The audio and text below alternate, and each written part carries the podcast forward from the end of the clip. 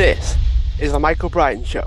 I think the first half of my 20s, I felt I had to achieve, achieve, achieve. A lot of men do this. I'm looking around now and I'm thinking, where am I running? Justin Timberlake very, very easy to get caught in the rat race, the constant cycles, going through the motions.